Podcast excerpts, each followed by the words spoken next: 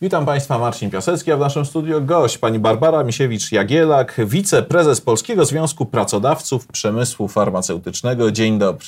Dzień dobry, panie redaktorze. Pani prezes, w aptekach brakuje leków, niektórych leków, no ale pacjenci na to narzekają. Jaka jest pani zdaniem skala zjawiska i czy tych leków po prostu rzeczywiście brakuje?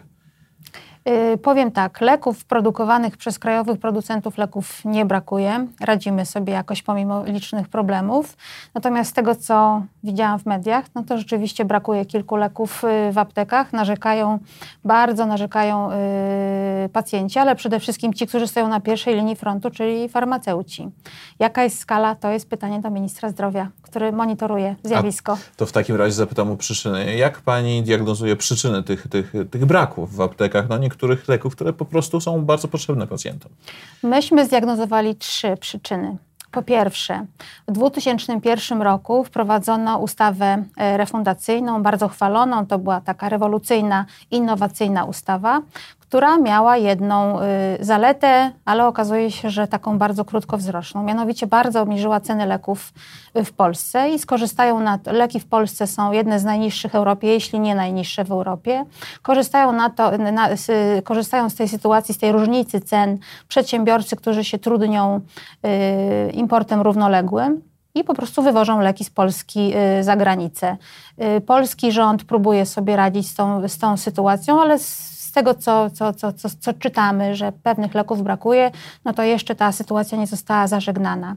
Drugi powód to y, tak zwana priorytetyzacja rynku ponieważ jest to produkcja naprawdę wysoko specjalistyczna, produkcja leków, więc zdarzają się zdarzały, zdarzają i będą się zdarzały takie sytuacje, że będą przerwy w produkcji, wynikające z bardzo różnych przyczyn.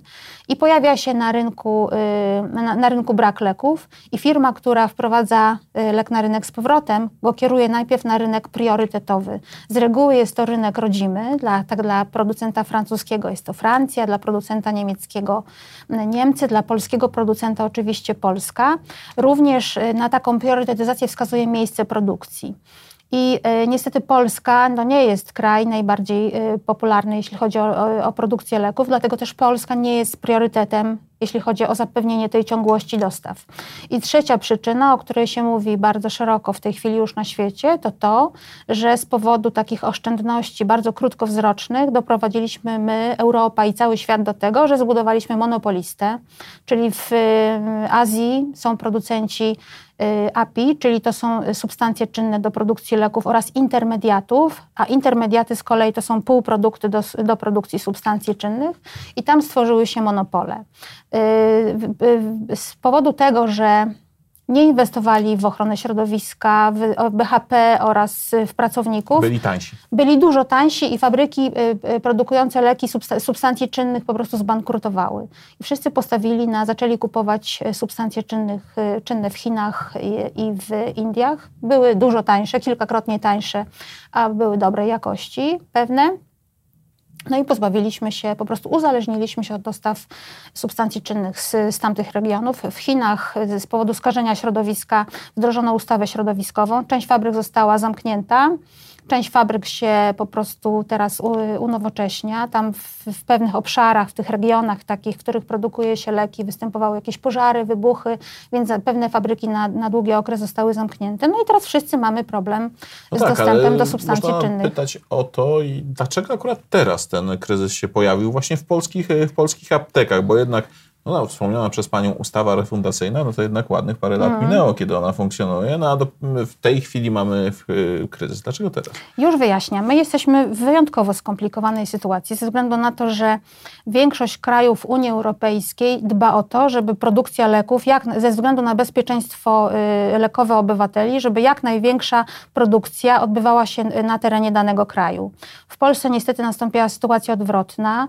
Y, po, po, spodobała się wszystkim to możliwość oszczędzania na, y, na lekach i doprowadziliśmy do tego, że producenci niezbyt chętnie produkują w kraju ze względu na to, że, mogą, że uzyskują bardzo niskie ceny. W roku y, trzy lata temu pan y, minister jeszcze wówczas gospodarki Mateusz Morawiecki zaproponował, że zauważył, że y, na refundację wydaje się ogromne środki finansowe.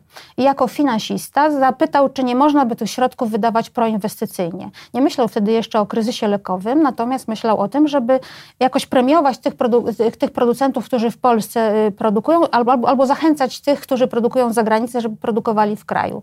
Nie wiedział, że dojdzie do takiego kryzysu. I teraz my jesteśmy w dużo gorszej sytuacji, ponieważ my mamy problemy z substancjami czynnymi, mamy problemy z tym, że nasz rynek nie jest największy i mamy niskie ceny, w związku z czym nie jesteśmy priorytetem dla tych wielkich producentów.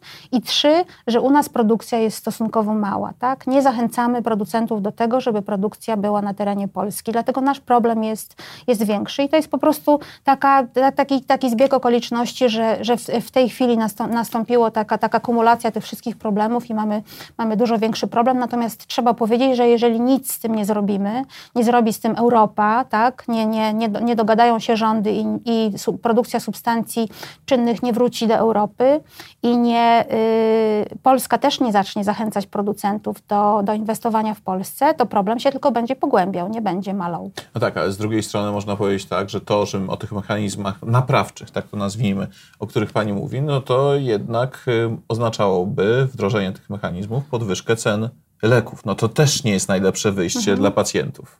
Niekoniecznie podwyżkę cen, bo ym, pacjent nigdy nie płaci. Jeśli chodzi o leki refundowane, to pacjent nie płaci całkowitego kosztu. Część pokrywa Narodowy Fundusz Zdrowia, w związku z czym to nie jest takie zero-jedynkowe, że, że nastąpi podwyżka dopłat pacjentów. A proszę mi powiedzieć, kiedy Pani zdaniem ten obecny kryzys y, no, po prostu minie?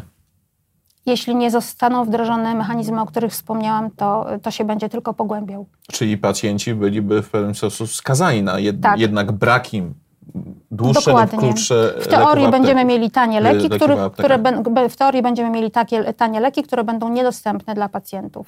Czyli podsumujmy te rozwiązania systemowe. Co Pani zdaniem należy zmienić tutaj na rynku polskim, no i może szerzej mhm. na rynku europejskim, żeby zaopatrzenie w leki y, no, uległo takiej zdecydowanej i trwałej poprawie.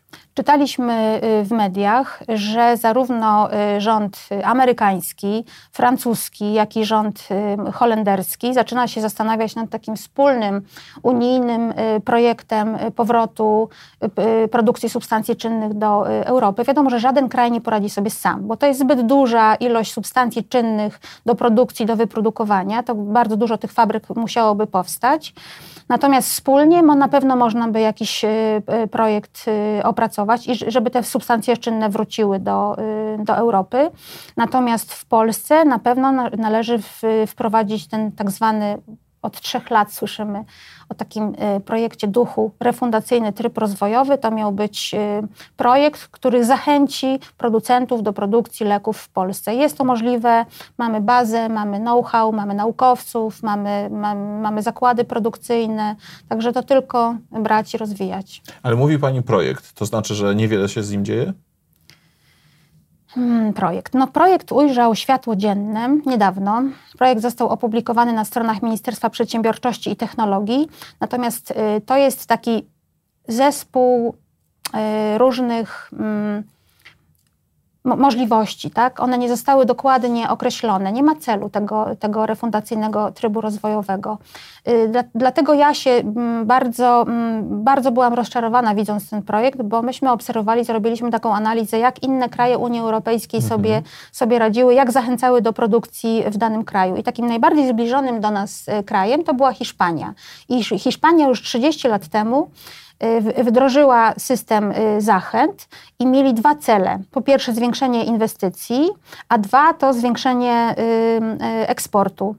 I cele te zrealizowały, realizują konsekwentnie. Natomiast w tym naszym refundacyjnym trybie rozwojowym nie wiadomo, co będzie oceniane. Czy będą oceniana produkcja, a wydarzenia ostatnie wskazują na to, że ta produkcja powinna być jednak bardzo, bardziej niż co innego premiowana ze względu na bezpieczeństwo lekowe, czy powinna być innowacyjność premiowana, czy badania kliniczne.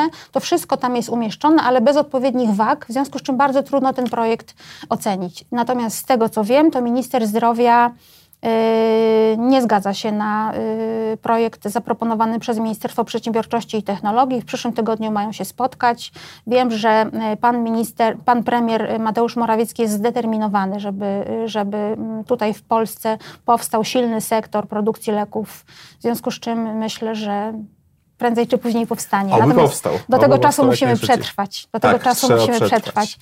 I, i, I tu z bardzo dziwnym słowem, bo my mm, pro, apelujemy, prosimy, nakłaniamy do tego, żeby powstała proteza RTR.